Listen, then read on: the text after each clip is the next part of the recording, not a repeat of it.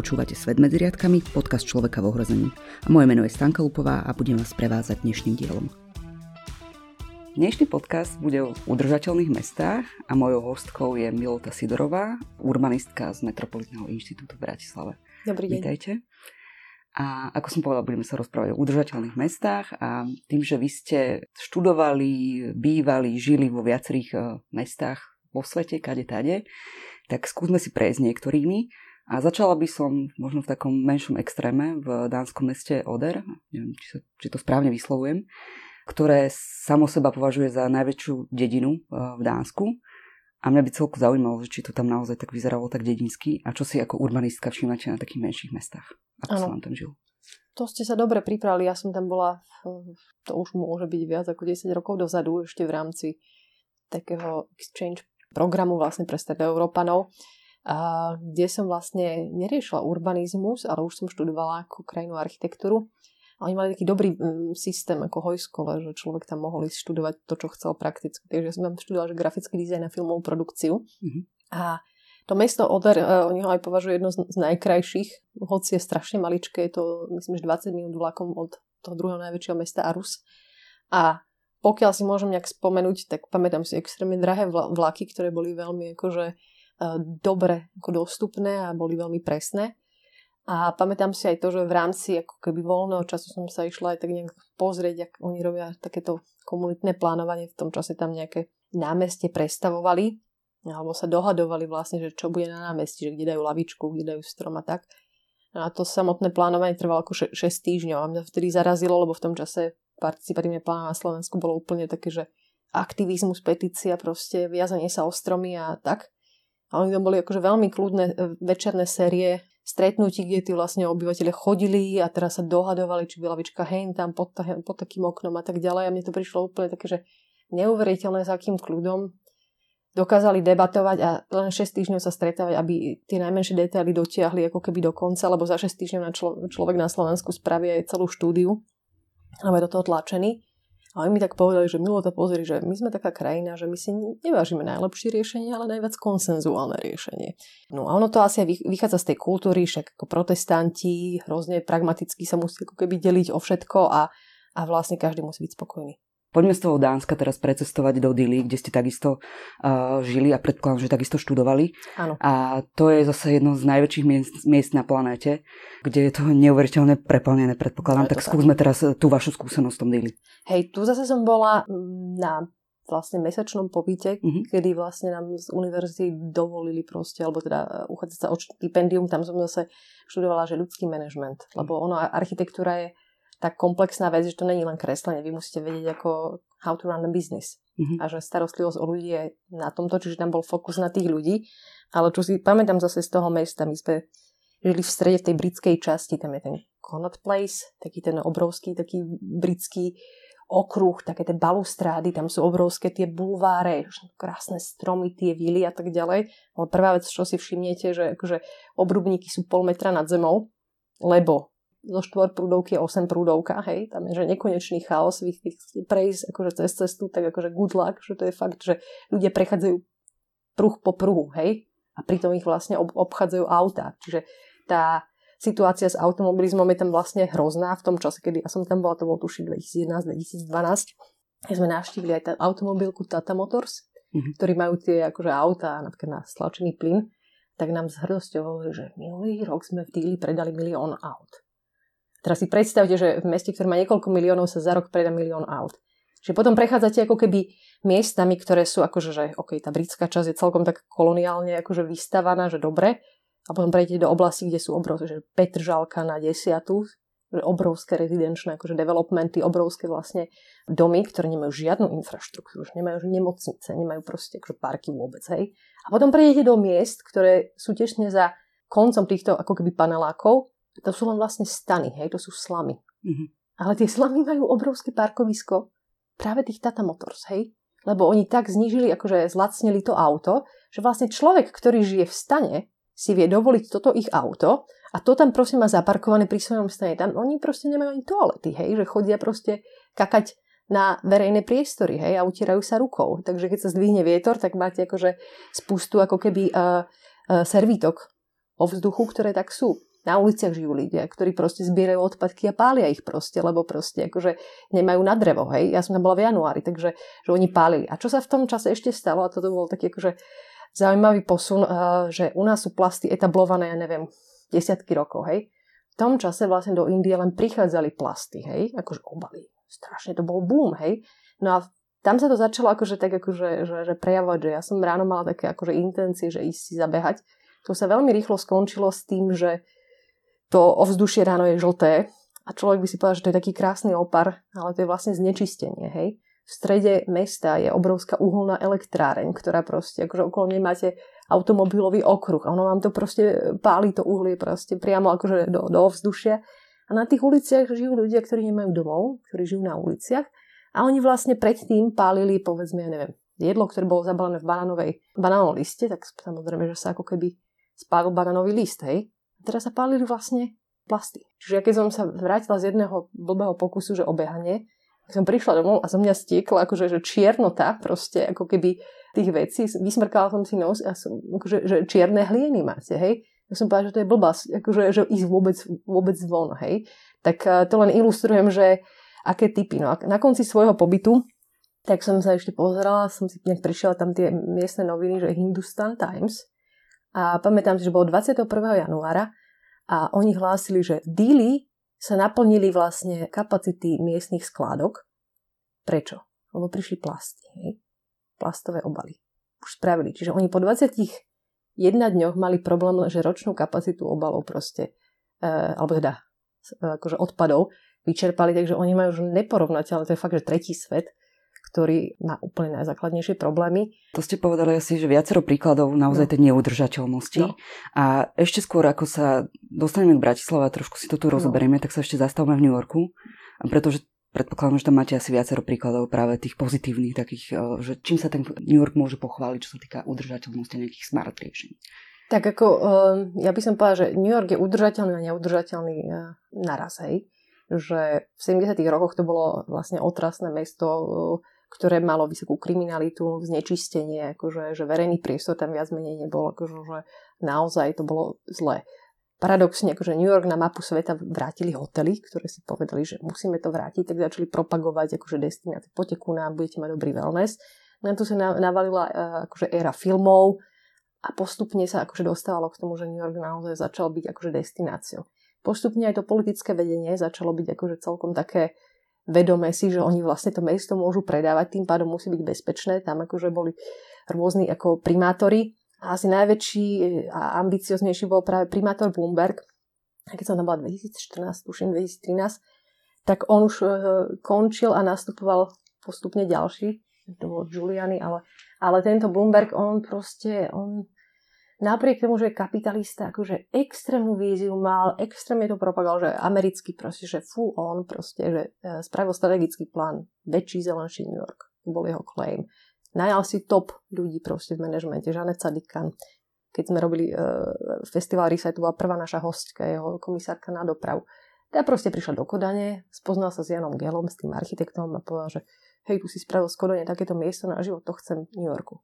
No, nahajrovala a vlastne on E, mal za úlohu vlastne vytvoriť akože koncept ako Times Square spraví obyvateľ. Times Square a ten Broadway to je akože naj, najväčší bulvár, najviac a od vizuálny smog.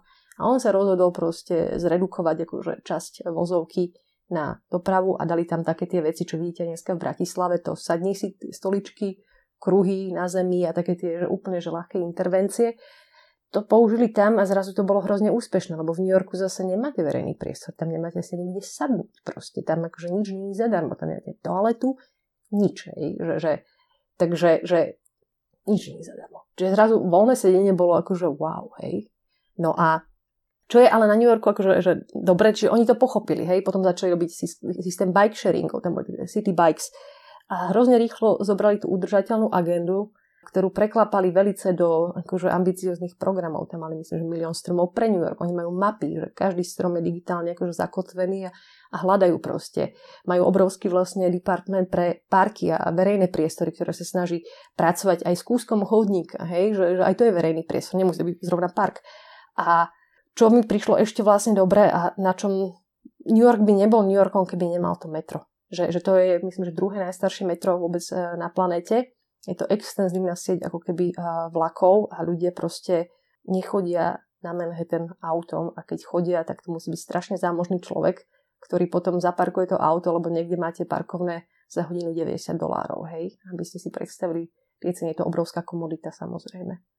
Takže v tom neudržateľné sú ceny bývania, ktoré akože väčšina ľudí, ktorí do New Yorku prídu, tak do dvoch rokov odídu, lebo proste nedokážu si nájsť prácu, ktorá zodpovedá. Je tam akože veľa umeleckej scény, ktorá príde a zistíš na všetko je tisíc ľudí rovnako dobrých. Hej že, že v tom, akože tá koncentrácia toho talentu je tam akože enormná. Každý človek, ktorého stretnete, je strašne zaujímavý. Si hovoríte, že pre Boha, že to je úžasné. Ale potom, keď e, dostanú prácu ako recepčný alebo, ja neviem, bartender, do dvoch rokov sa vyčerpajú, lebo nedokážu robiť tú svoju druhú prácu, tie ambície naplňať po nociach, to mesto vás vysaje a odchádzajú domov. Čo ste si z tých všetkých možných pobytov a ciest e, zo zahraničia preniesli do Bratislavy? Mm, no si myslím, že prístup taký, že mňa tak veľa vecí nevytočí. Hej? Že, že akože človek e, na jednej strane má tu Indiu alebo New York, alebo ja neviem, že, že proste pracovala som s Nemcami, sú máme zase orientovaní, precízny, hej, že človek vlastne vidí, že čo sa tu dá zlepšiť a proste robí s tým, čo robí. No proste ja nemôžem povedať, akože ako, môžeme sa povedať, že treba tu robiť stromy, treba tu pre, prenášať potrubia pod zemou, hej, aby tie stromy mali kde raz, treba zničiť to parkovanie na chodníku, lebo to je proste úplne zle. Treba dať kompetencie konečne tomu mestu, aby štát nerozhodoval o tom, aký máme stavebný zákon, aby sme mohli konečne robiť lepšie akože, že budovy aj s vnútroblokmi, aj s parkami, aby sme mali financovanie. Hej, že, že to sú veci, ktoré akože nejak zachytila tá naša vláda a sú tam tak neprogresívni ľudia, tak zaostali, že, že my tu fakt robíme s pár šupkami ktoré ako keby nemôžu nahradiť to, čo je nevyvážené. Prečo je Viedeň taká bohatá? Lebo dostávajú od štátu extrémne veľa financií, ktoré dávajú do investícií na nájomné bývanie. Hej? A to robia už 100 rokov. Hej? To isté Praha má lepšie kompetencie ako Bratislava. Je aj krajom, je zároveň proste mestom a má vlastné stavebné predpisy. Bratislava je taká nejaká uväznená medzi týmito všetkými úrovňami a teraz vlastne čo možno ľudia vidia, že hráme sa tu na pokusy o zlepšenie verejného priestoru, hej, dávame stoličky, stromčeky a tak, ale veľký problém je práve ako nastaviť ten vzťah.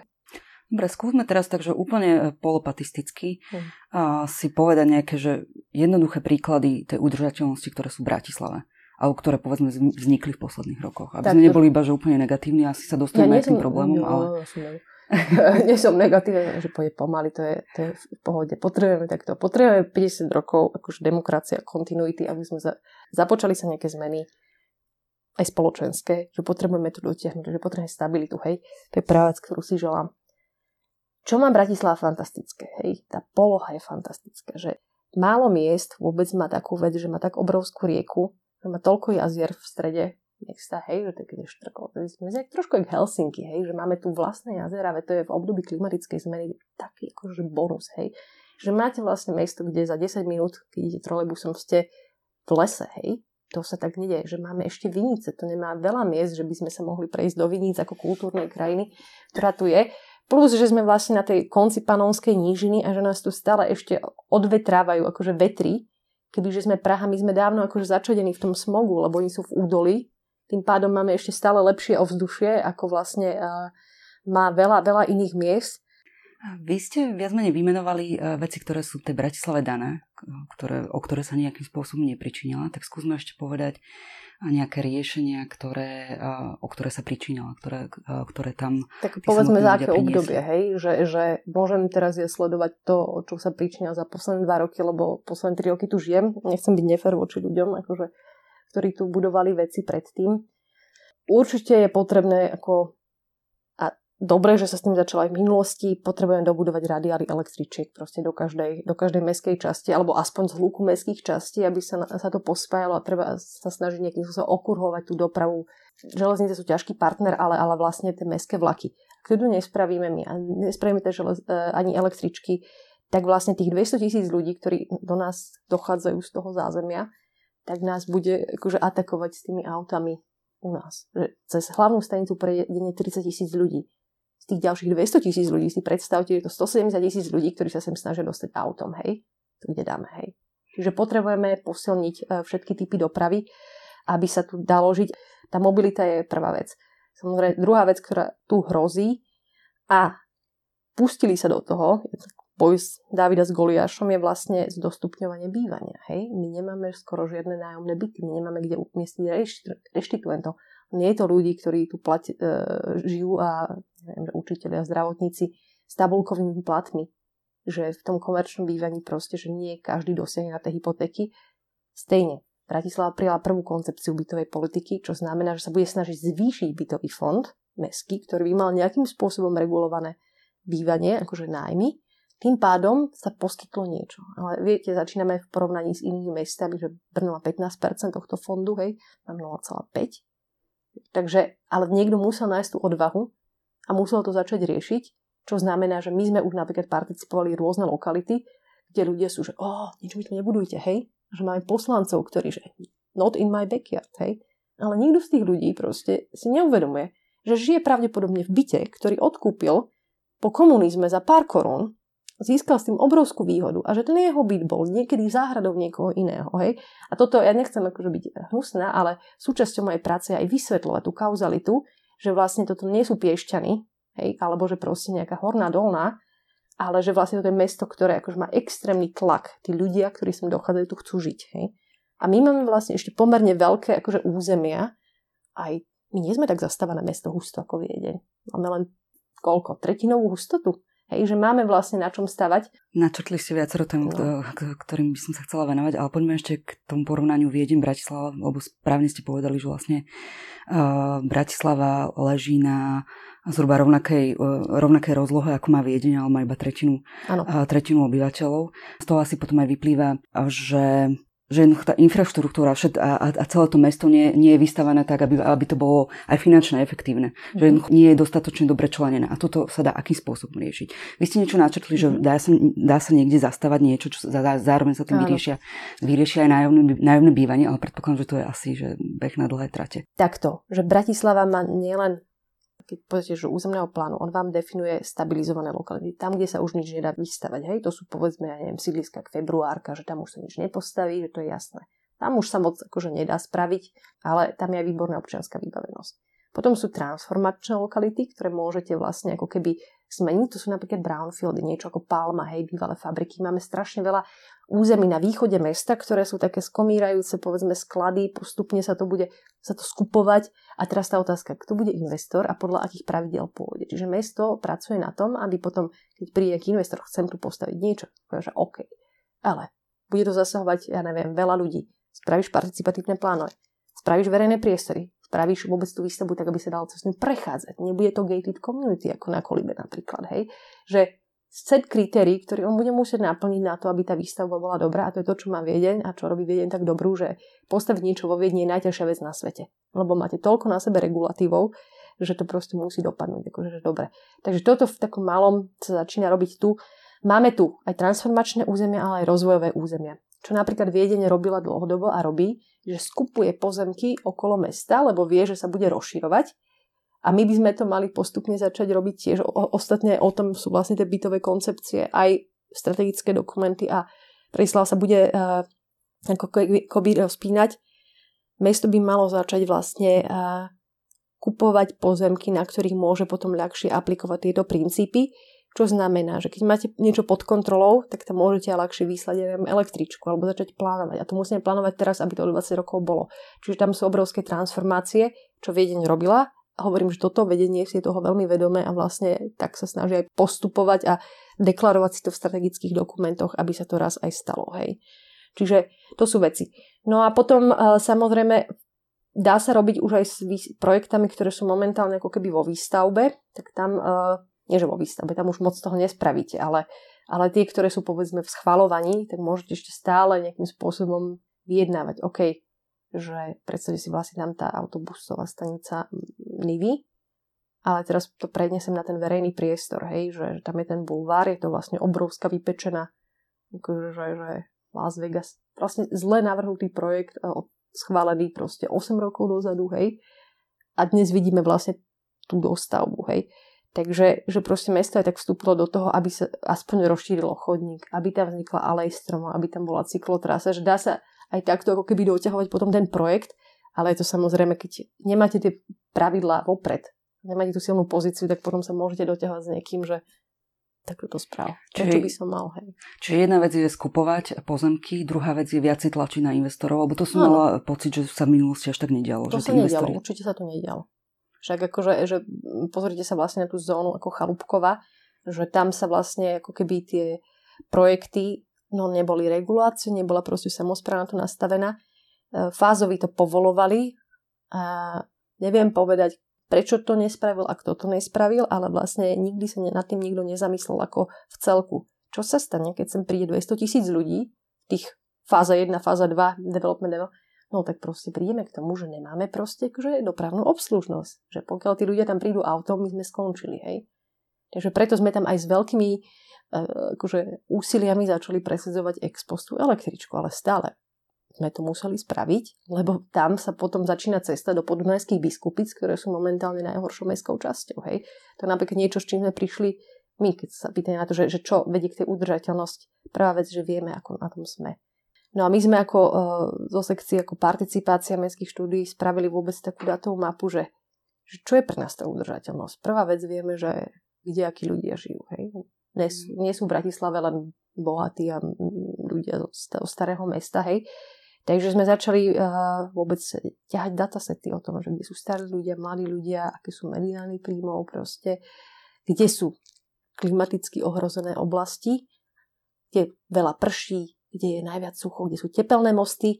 A keď tieto všetky kritéria prevrstvíte na tej mape, tak vám vyjdú oblasti, ktoré sú na tom vlastne celkom dobre. Napríklad Staré mesto. Je to priestor, kde žije najviac bohatých ľudí.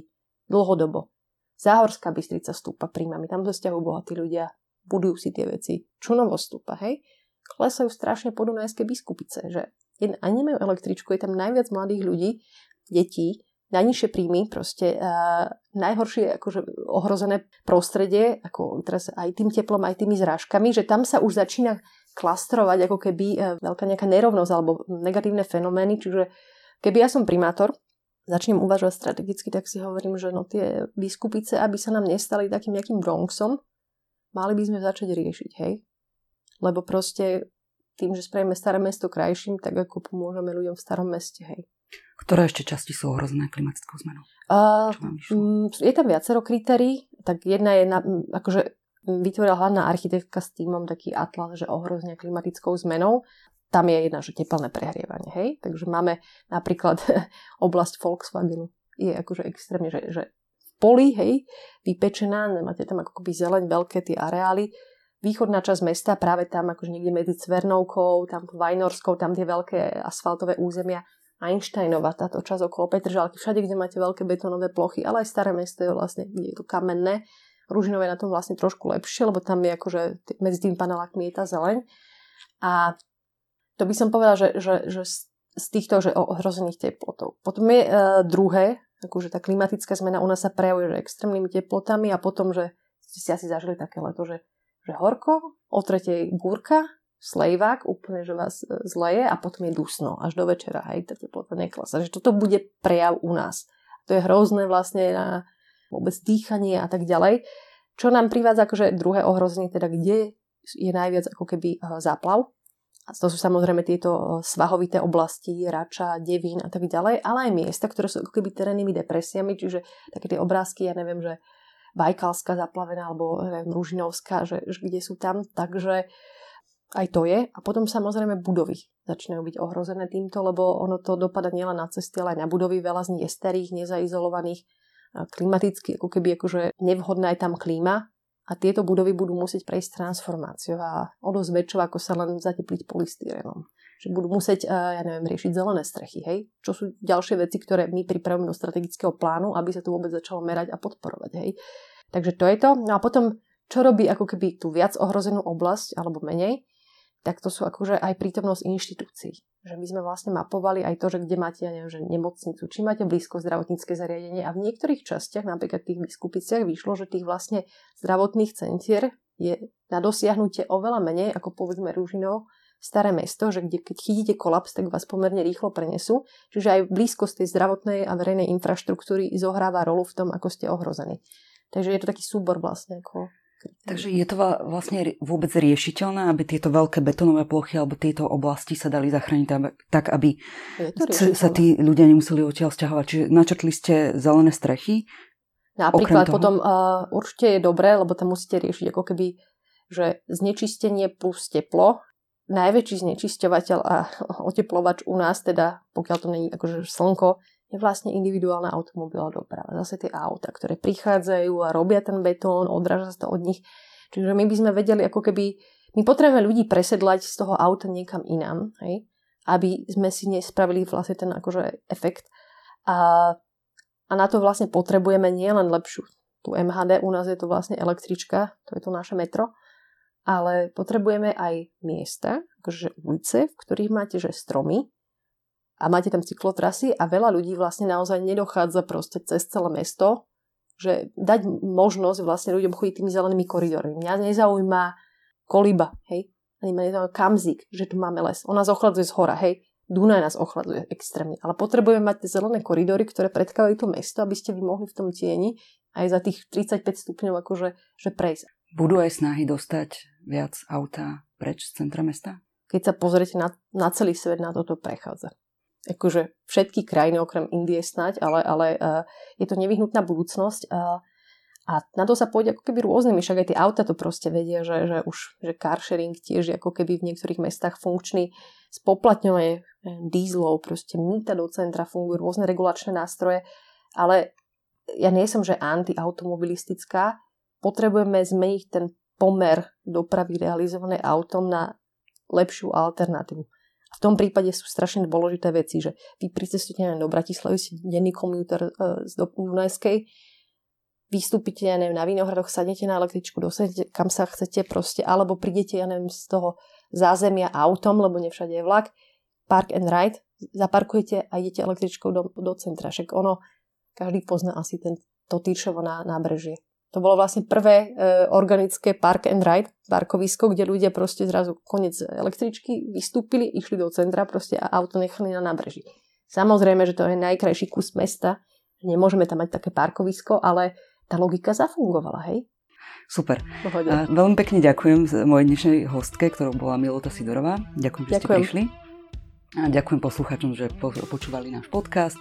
Ak máte akékoľvek pripomienky alebo nám chcete čokoľvek napísať, tak urobte tak na mail, ktorý nájdete v popise pod týmto podcastom.